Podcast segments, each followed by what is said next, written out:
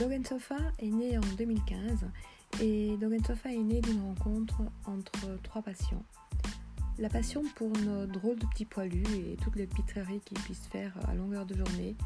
La passion de la matière et de la sensualité des, objets, ce qui est très très important pour moi. Et la passion pour les frères Ice.